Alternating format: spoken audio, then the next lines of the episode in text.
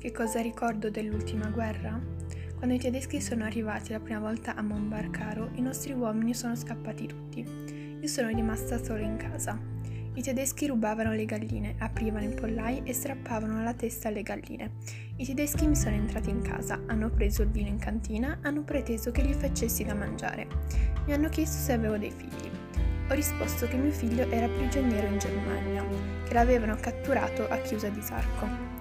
Io parlavo in francese e uno di loro mi capiva. Gli ho domandato, quando tornerà mio figlio?